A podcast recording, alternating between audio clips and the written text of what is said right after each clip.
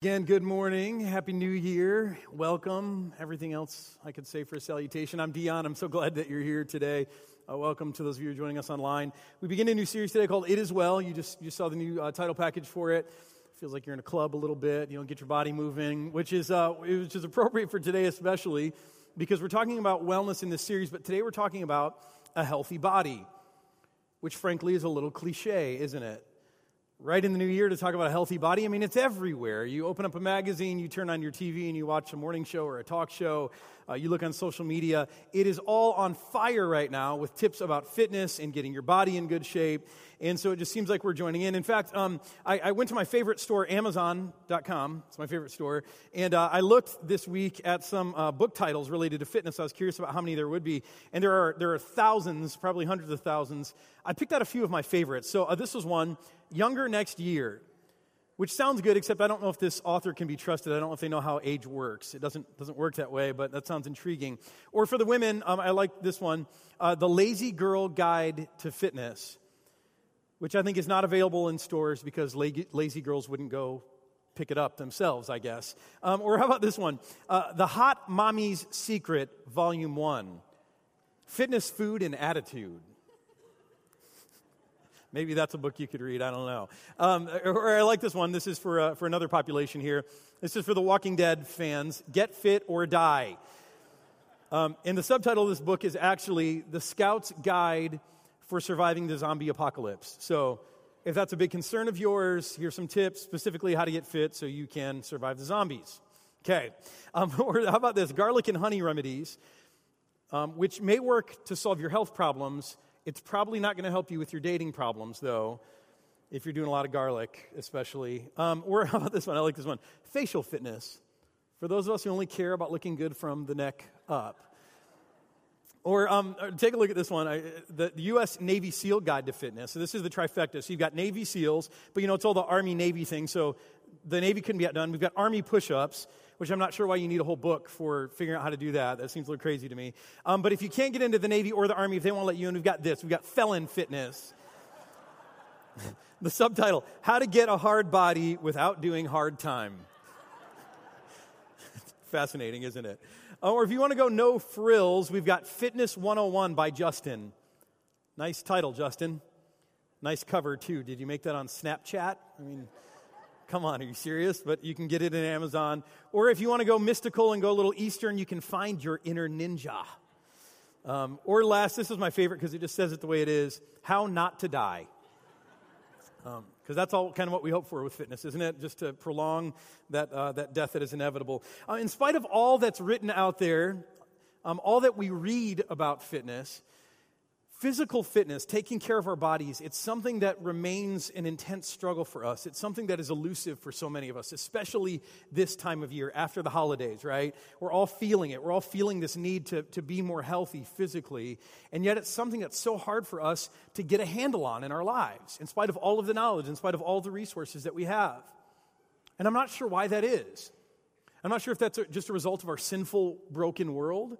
I'm not sure if it's because we live in a culture of so much. You know, we've got so much abundance. There are so many opportunities for us to indulge. It's hard to say no to all of them.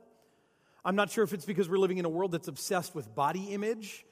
In, in their obsession with body image, we've all gotten neurotic about health in, in our bodies. Or maybe it's because we have a bad theology when it comes to our bodies. See, I think all of those things are true, but I think especially the last is true. I think we've got a bad theology when it comes to our bodies. See, I think for most of us, when we think about our bodies, we either think too much or too little of our bodies. And those of us who think too much about our bodies, that's often a theological problem. We are people who think that, that physical, the physical life is the only life, the only life that really matters. And so for some of us, we pay too much attention to the physical side of things, thinking that's, that's all that really counts. That's all there is to life, is what we can experience through our physical senses. Or thinking that, that all we have to offer, all we are as people, are physical beings. And so we, we obsess about our physical self. But I think more often than not, and especially most of us who might be in a church uh, today, we might think too little of our bodies. too little of our bodies because we think, in the big scheme of things, the grand scheme of things, our bodies don't really matter all that much. And so we think too little of our bodies. And so we abuse our bodies, we mistreat our bodies, because we just kind of think, hey, you know what, someday I'm going to leave this body behind. I can say goodbye to it. I can, you know, I can put it in the ground, and then I'm done with it. I'm free from it. See, that's a bad theology of the body.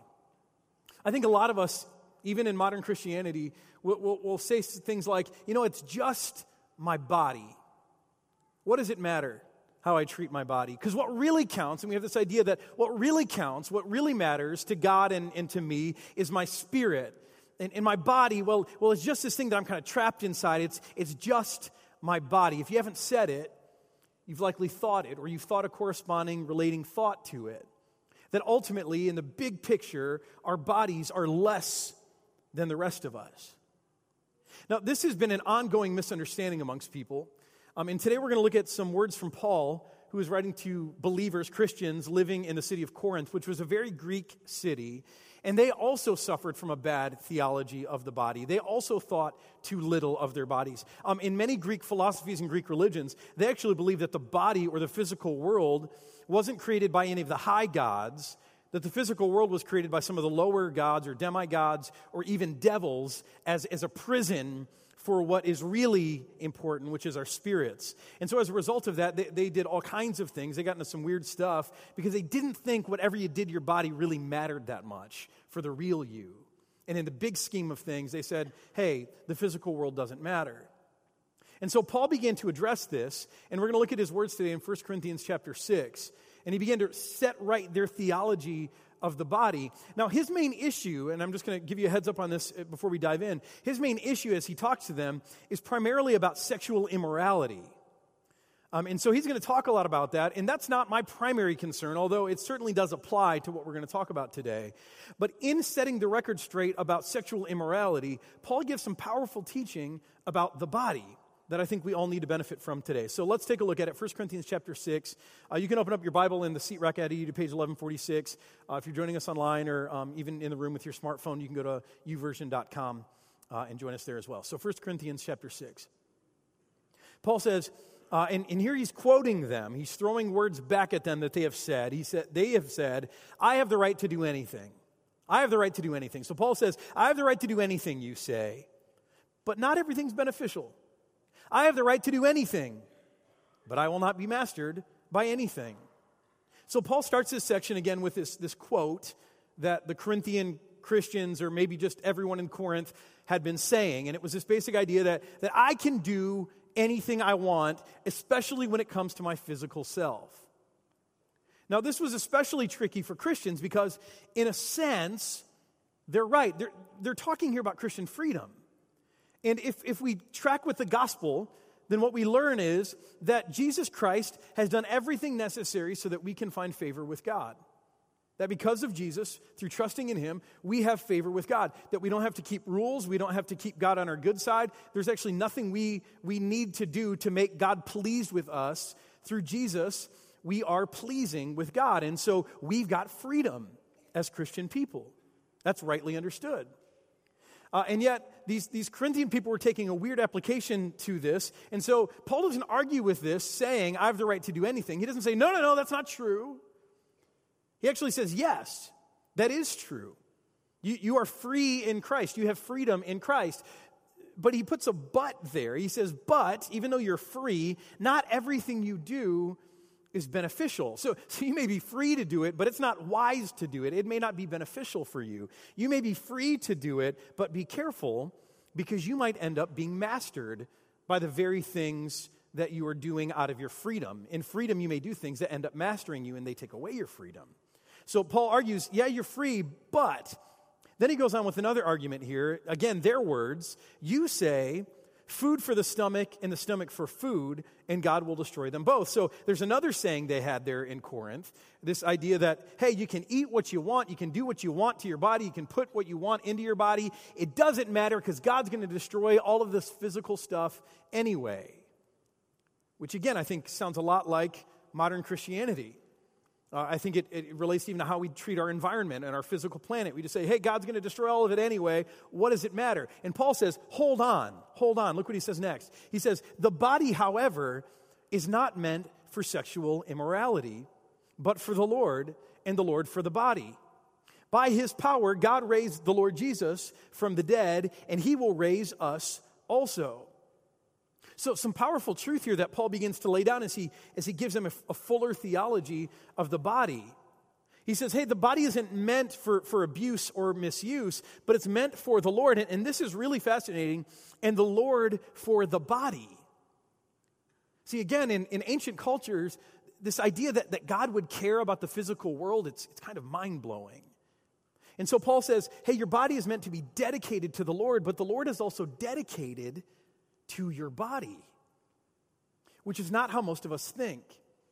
We think, yeah, God is dedicated to me, to my spirit, to my well being, to my forgiveness, to my eternity. We don't often think, no, God is, God is dedicated to my physical being. And yet, Paul says it's true. He backs it up with this. He says, By his power, God raised the Lord Jesus from the dead physically, and he will raise us also. So, when Jesus comes back, our physical bodies that are put in the ground or cremated or whatever will, will, will be revived. They'll be remade. They'll be glorified, but we will have a physical form, he says. He says, So, again, hey, it's not the body or food for the body and the body for food, and God will destroy them both. There's a deeper theology here. And then he goes on and, he gets practical with some, uh, some examples. He says, Do you not know that your bodies are members of Christ himself? Shall I then take the members of Christ and unite them with a prostitute? Never. No way. He goes on. He says, Do you not know that he who unites himself with a prostitute is one with her in body? So, you know, through this bodily union, there's this greater unity of being that comes, he says. For it is said, the two will become one flesh. And then he goes on, he says, But whoever is united with the Lord is united with him in spirit, in this, in this deeper kind of unity. So here's his bottom line. He says, Flee from sexual immorality. All other sins a person commits are outside the body, but whoever sins sexually sins against their own body. So you can sin against your own body, he says. He continues. He says, Do you not know that your bodies are temples of the Holy Spirit, who is in you, whom you have received from God? You are not your own. You were bought at a price. Therefore, honor God with your bodies. So, again, Paul is talking a lot about a certain kind of immorality, but really this applies to everything with our bodies. And I mean, did, did you catch what he said there at the end of it? He says a lot of deep stuff there. He says, Your body is to be dedicated to the Lord, and the Lord is dedicated to your body. He cares about it. He says that not only did God create your body, but, but through Jesus, God has redeemed your body, and He will raise your body from death uh, when Jesus comes back. And you will be a body and a spirit in eternity forever when Jesus returns. He says your body is a temple of the Holy Spirit. Now, think about this. There, there was a time when the Holy Spirit dwelt in a temple. And, and the Jewish people, they took great care of this temple. They, they stewarded the temple well. They would not let the temple be desecrated by anything because that was the dwelling place of God. And now, because of Jesus, the one in whom the Spirit fully dwelled, and, and he shares that Spirit with us, we are now the temple of the Holy Spirit. I mean, this is some deep stuff that Paul is laying down as it relates to our bodies. But his bottom line is this your body matters. It matters deeply to God. And not only that, implicit in all of this is this idea that your body is connected to all of the rest of you. I mean, in our series graphic, you can see it, and we're going to talk about all these aspects of, of our minds and, and our, our spirits, um, our, our vocation, our purpose, our finances, our relationships. All of these things are interrelated, and your body is a part of that. Your body is an important player in these interrelationships. Your body is not a lesser player, it's not less important than this other stuff. So, this saying that we, that we have or, or that we think in our minds that it's just my body it's just my physical self. That's not the real me. That's not the stuff that matters. That's not true theologically. And I think this is part of the reason that we struggle so much when it comes to our physical health.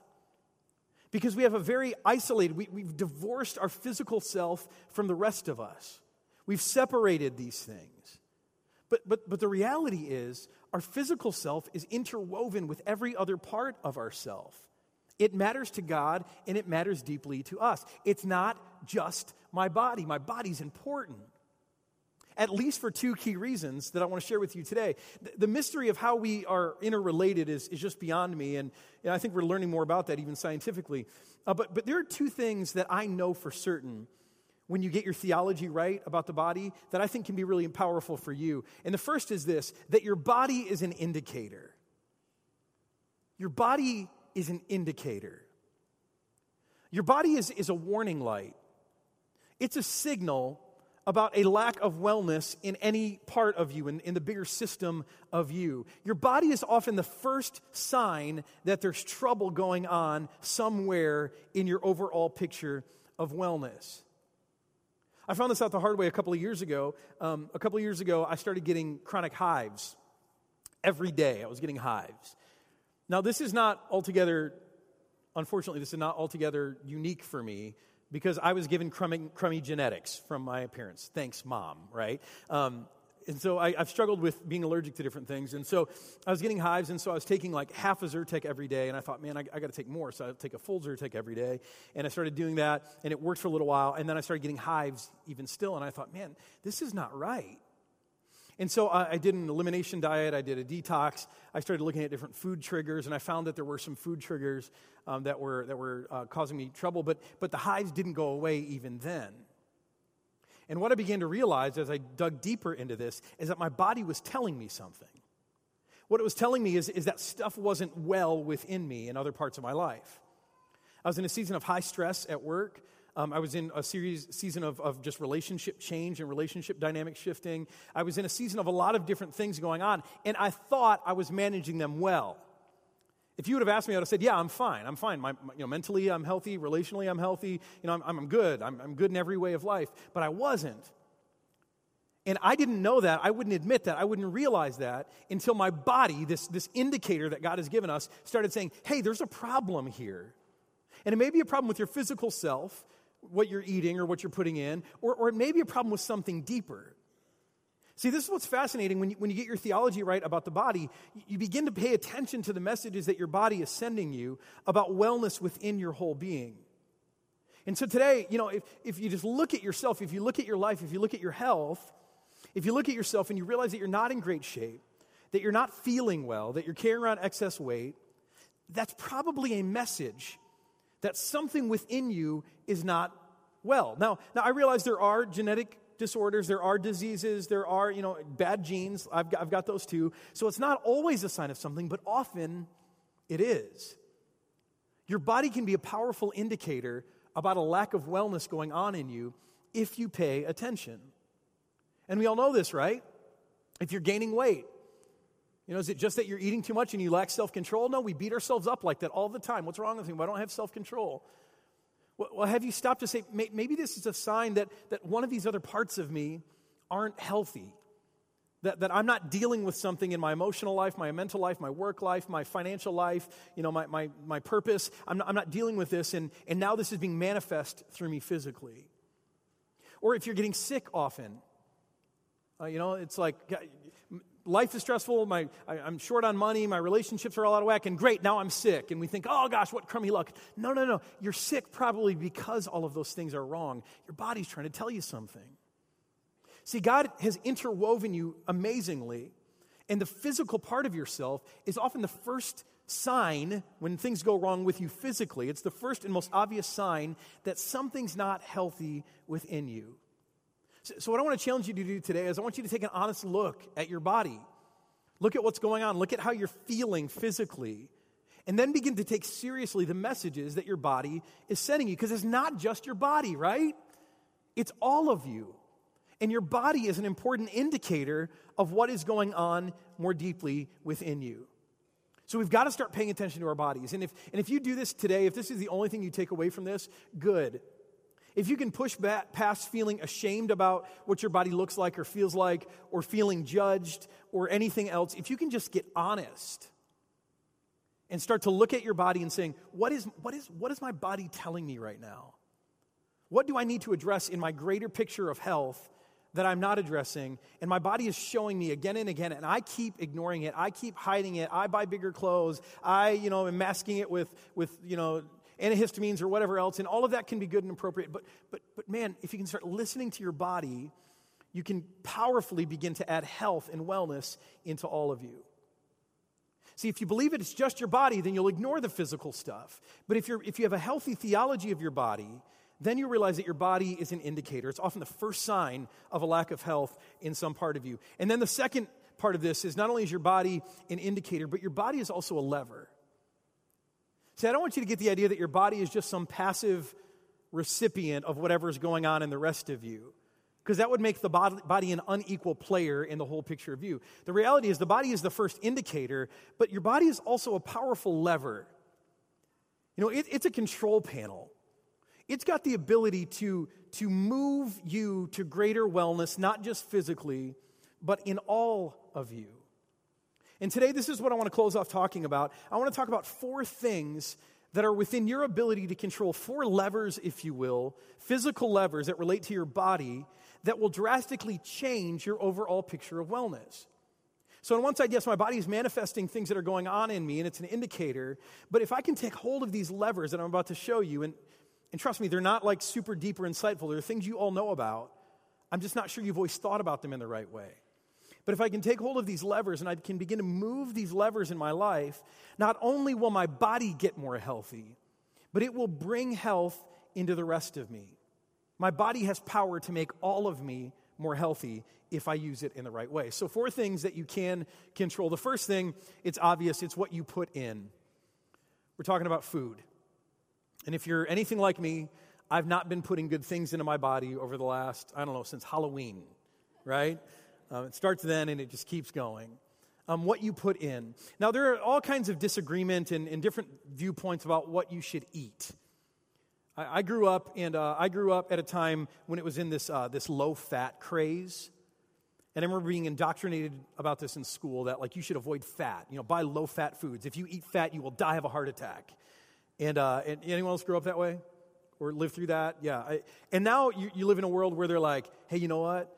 There's a diet I've seen on Amazon called the bacon diet, which sounds really good to me, you know, like, and I'm going, how, how can both those things be true? Well, neither one of them is true, right? Um, or when I grew up, there was a food pyramid, right? And we all know the food pyramid. This just changed recently. Do you remember what was on the bottom step of the food pyramid? What kind of food? What food group? Yeah, grains, grains, carbohydrates, grains, grains. Eat as many grains as you want. And, uh, and now we, we, it's not a pyramid. The pyramid's gone. They tore the pyramid down. Now there's a plate. And, uh, and what's the biggest part of the plate? Vegetables. Vegetables are the biggest part of the plate now. Um, and so there's all this difference of opinion over food and nutrition. And I know that sitting here today, there are literally hundreds, you know, those of you joining us online, there are literally hundreds of ideas or viewpoints related to food. And this is what gets so confusing. This is what gets exhausting. There are diets that are so meticulous about what you can and cannot eat that they will wear you out. They will send you to McDonald's like right now to just get a Big Mac because you're like, I'm done, I give, I surrender. But, but here's what you find. Uh, just, just, man, when it comes to what you put into your body, keep it simple. Keep it simple. I strongly discourage you, unless you have a dietary reason to do this, and some of you do, you have a medical reason to do this. I strongly discourage you from some really stringent, strict diet about what you can eat and what you can't eat, uh, can or can't eat. Here's what I would say eat whole foods. And by this, I don't mean you have to shop at Whole Foods, because I can't afford it and many of us can't, right? A great place, but uh, it's expensive. But eat whole foods. What does this mean? This means eat foods that are as close as possible to the foods that God Himself makes. I mean, have you ever done this before? Like, like if you have kids or grandkids, like the kids are like looking at something, you know, a food, and they're like, "Where do chips come from?" And you're like, I remember this one time with American cheese. Where does, where does American cheese come from? And I'm like, I really have no idea. So, so if you have no idea, if you can't point to a bush or a plant or a tree or an animal that it comes from directly, if it's not as close to that state as possible, it's probably not a whole food. If it's made in a laboratory, it's not a whole food. And here's the reason why you should eat only whole foods. Uh, because in that stuff made in laboratory, uh, they not only put a bunch of additives in there, and one of the biggest additives is sugar. And if you don't know this by now, let me just tell you sugar is the devil.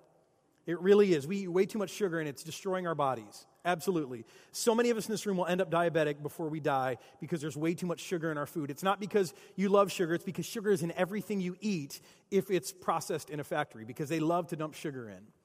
Uh, not only are there additives, but they often take out things that are very healthful. You know, low fat foods, when they start removing fats out, well, sometimes by taking the fat out, that's the very thing your body needs in order to digest all of the good stuff in your food. And so when you start stripping out the things that God has put into food that's meant to be healthy for us, you start messing with things, and, and ultimately you won't be as healthy as you could be. So eat whole foods, eat things clo- that are as close as possible to the foods that God makes. And if you do that, I mean, just simply like hey, does God make this? Do I recognize this? Does this come out of the ground? Does this come from an animal directly somewhere? Uh, if you can do that, I, I, promise you, will start to feel, unless you have some sort of food allergy, you'll start to feel better. And not only will you feel better in your body, it will begin to add health to all the rest of you. This is a powerful lever. It is a powerful lever. And uh, there, there's so, you know, so much temptation out there. There's so many different viewpoints. Uh, just keep it simple. And if you can eat as many whole foods as possible, even 80% of the time, your body will get healthier and you'll bring greater health to all the rest of you. So that's the first lever, what you put in. The second lever is how you use it. Here I'm talking about activity. And I'm not even talking about exercise, although that, that's included in activity. I'm just talking about physical activity. Because what does modern life look like? Modern life looks like you go to work and you sit and you sit and you sit. And you get home and you're so tired of sitting that what do you have to do? You have to sit some more. You just have to sit down because you're so tired of sitting, because sitting is exhausting, isn't it? But you weren't made to sit all day, you were made to be active. Again, you weren't necessarily made to compete in triathlons or marathons or do any of that, that hardcore stuff. No, I mean, that's fine, but no, I mean, d- don't think about it that way. You were made to be active. Uh, Gary Shopper, he was on our staff for um, a number of years. He retired about a year and a half ago. He was a guy in his uh, mid 70s when he retired. Um, he would say that you got to especially be careful as you age, that we have a very sedentary life, but as you age, you, make decisions in life that, that uh, work against you. They work against your activity. So you get older and you sell the house with a flight of stairs in it because you want to live on one level. And he says, you know, there may be reasons to do that, but often it's that flight of stairs that's keeping you mobile, that's keeping you active. Uh, Gary was a big advocate. He said, you know, as you age, don't start trolling for the parking spot closest to the door of, of the church or the store. He said, park, if you're older, park far away. You should be parking the furthest away because you need to be active. And, and literally, that's what Gary would do. He'd park way out in our parking lot in very last space, and he'd walk in every day from that space. He modeled that. See, your body is made for activity. So find a way to make your body move. Now, this time of year, people go crazy with this. And so you, you join a gym and you're going to go six days a week and you're going you're to make yourself hurt. And then you quit in two weeks and you wonder why. It's because you hurt. You don't have to hurt yourself. Again, I mean, you don't have to abuse your body. Uh, just move, begin to get a little more active. Science says again and again that one of the healthiest, healthiest things you can do is daily walking. Go for a nice walk. And, uh, you know, you don't have to speed walk, but walk like you're late. That's the advice they give. Walk like you're late. Just, you know, move your body fast enough like you're running a little bit behind. And that's one of the greatest things you can do for your health. This time, a lot of people also try to pick up running. And so, you know, you buy a pair of running shoes or you got a pair of running shoes for Christmas and you're like, I'm going to go running. And I know there's some runners in the room and you love running and maybe your body is, is now conditioned to run. But if you've not been active in a while, running is a terrible idea. I mean, I think generally running is a terrible idea. And I like to exercise, I hate to run. Because, because running is not as easy as it seems. It's hard on your body if you don't do it well. You, are prone to injuries. You can really hurt yourself, and, and then you can't do anything. Not only that, but it's taxing on your cardiovascular system. And, and so you will wear yourself out. And man, there's no way in the winter you're going to get up at six in the morning to run when you're hurting yourself if you don't even like it that much. Right? You don't have to do that to yourself. Just get active. Let your body move. Take the stairs. I'm serious, just simple stuff. And again, it doesn't, uh, we, we just want to go to the extreme. We want to go from like, I'm inactive to being crazy active. No, no, no. Just get active. If you want to exercise, don't do it six days a week. I work out three to four days a week. Trust me, it's fine. That's all you need, really. And, you know, Christmas week, I missed a whole week. It's okay. Just get in the habit of getting active. So, what you put in, how you use it, powerful lever. This one's a little different. Who you let in. Who you let in is also a lever to your wellness. And here I'm primarily talking about physical contact, physical touch. Now it's weird because we live in a society a lot like, you know, the Corinthians were, where we have become way too open to sexual contact. It's just kind of normal. People are very casual about sexual contact. Um, but we've become, this is so fascinating, we've become simultaneously very standoffish, very closed off from non sexual physical contact with each other. I mean, in my own life, I experienced this. I grew up in a family that was very affectionate. We were huggers. Uh, and when I would go over to my grandparents' house and my aunts and uncles were there, like I would get, you know, my aunts grabbing me by the face and kissing me on the lips.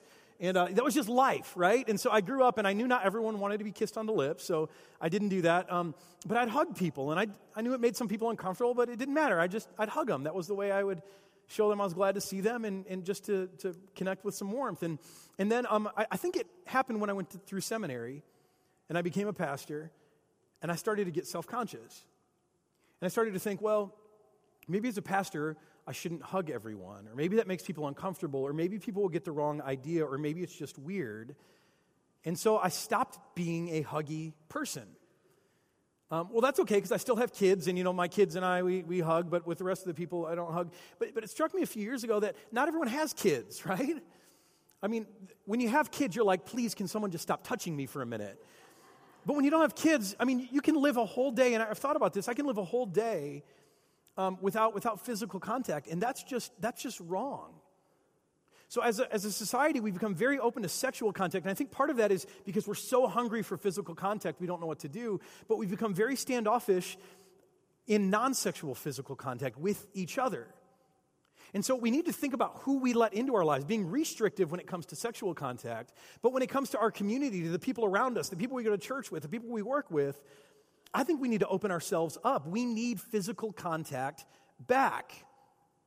And whether it's germophobia or homophobia or whatever kind of phobia it is that keeps us from, from making physical contact with each other, we need to stop and we need to engage in physical contact. It used to be people would hug, they would kiss. Uh, it used to be that people would shake hands. In the winter, we just wave because we're afraid of germs, right? We're like, hey, hey. It's not healthy. Again, science says over and over again that physical contact is pivotal in healing from uh, illness or, or surgery, that those who have physical contact heal quicker. You can ward off diseases better. You will be healthier physically. And to me, this just makes sense because here's the thing although we deny the physical part of, of ourselves as being valid so often, everything that's real and good in life has a physical manifestation. And so we all in this room realize that relationships are important. We're, we're going to talk about this in a coming week. And yet, and yet relationships are important, and so they need to be experienced physically. They really, really do. If they're going to be real and good, they have to be experienced physically. I mean, even God is this way. God is a spirit, he's far off, right? No, God came down in flesh. That's what we just celebrated at Christmas, right? God came down in flesh to, to be with us physically. In, in today, at the end of our service, we're going to have the presence of God come to us in bread, in wine, in his body, and in his blood, because God comes down and he interacts with us physically. Things that are important, things that are good, things, in order for things to be real, they must be experienced physically. And so I think this is an under utilized lever to wellness in our lives. And maybe this is something you need to think about about who you let in, becoming more restrictive in some senses, but becoming more inclusive in other, in other ways. I, I really hope to see a lot more hugging going on up in here in future weeks. Um, and then last, the last one, how you rest it. Uh, so what you put in, how you use it, who you let in, how you rest it. Rest is so important. Uh, you know, they say seven or eight hours sleep are required for us. I know there's some guys in the room right now who are going, man, I can get by on six. No, you can't. I mean, you can get by, but that's not the same thing as being healthy, right? Not only that, but the seven or eight hours of sleep that you should get each night, um, ideally, you'll get more out of your sleep if you go to bed at the same time and wake up at the same time. Um, so that seven or eight hours will mean more. It will be more restful for you if you get in a rhythm. Now, I know that most of us don't do that. Most of us don't want to go to bed. Most of us fight bedtime. And, and I know why. It's because you live life and stuff is so busy and you're so, uh, you know, just day is stressful and, and you get home and if you got a family, the family's stressful and you're taking care of stuff, that finally when everything is, is, is quiet, the last thing you want to do is go to bed, close your eyes, they'll be open before you know it, and start the whole rat race all over again, right? And so you just try to stall it. You try to stall tomorrow and you go, I'm going to watch some TV, I'm going to get online, and you burn a couple of hours and you go to bed and you don't have enough time to rest. Do you know part of the reason that tomorrow seems so daunting to you? It's because you're chronically underrested. I'm serious. A couple of years ago, we started doing this. Uh, we, have young kids, and we would just do the veg out thing for a few hours. And uh, we just said, forget it. Our, our kids would go to bed. We would go to bed shortly thereafter. I can't tell you the difference that it makes, not only in my energy, but in my relationships, in my performance at work, in every other part of my life. And when I'm underrested, I can feel it. Gosh, here's the deal, guys. Some of you have relationship problems today. Some of you have, have money problems. You have work problems. Things aren't going well in your life. And it's all because you're too stubborn to go to bed at a reasonable time. You can change this, right? I mean, how easy is it to change this? Just begin to change it.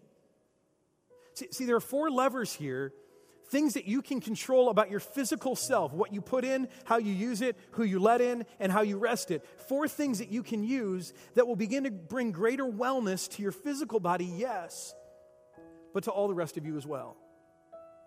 And so here's what I want to challenge you to do today. I want you to think of one of these things, just one of these things, okay? One of these things that you need in your life most. Don't try to do all four things at once, you'll just wear yourself out. Uh, but wellness is, is, you know, step by step, slowly um, adding things into your life. So, which one of these things is the thing you need the most? Maybe you need to get to bed at a reasonable time. Maybe you need to get active. Maybe you need to let people hug you. Maybe you need to let people touch you to experience closeness with people. What is it for you? Just pick one. And if you're looking at this list and you realize there are a lot of things that you need, then, then right now you, I give you permission. You can take out your phone on your calendar, put a reminder a month from now, and say, hey, work on food. But right now I'm going to work on this other thing. Don't try to take too much on today. See, the reality is, our body is not just our body. Our body is a gift from God, it's, it's powerful, it's connected to all the rest of us. It's an indicator about what's going on in us, it's a warning light for us when things aren't healthy in other parts of our lives that we need to deal with. But it's also a powerful set of levers that we can use to bring wholeness to the rest of us, wellness to the rest of us. It's never just your body, it's something God created Jesus has died for it. He's redeemed it. He's going to raise it again from the dead someday. It's the temple of the Holy Spirit. It's powerful. And so today I want to pray for you that one of those things might become your thing and that you might find greater wellness. Let's pray. Father in heaven,